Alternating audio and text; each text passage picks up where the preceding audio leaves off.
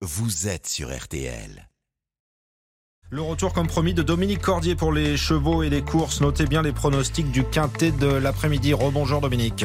Bonjour Stéphane, bonjour à tous. Direction Vincennes cet après-midi pour le quintet. Départ de la course 15h15. Il s'agit du prix Bernard de Loison, une course européenne qui a réuni 15 concurrents des chevaux que l'on connaît bien.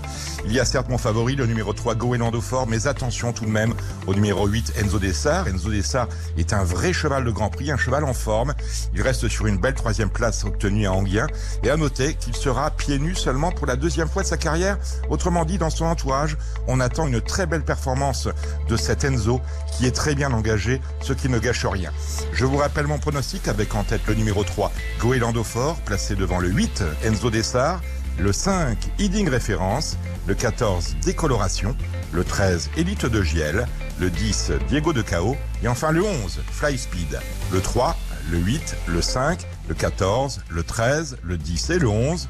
Et attention, il y a une tirelire d'un million d'euros Ah ouais. associée à ce quintet. Quand même, Dominique Cordier, les pronostics sur RTL.fr dès maintenant pour le quintet du dimanche. Ça se passe à Vincennes.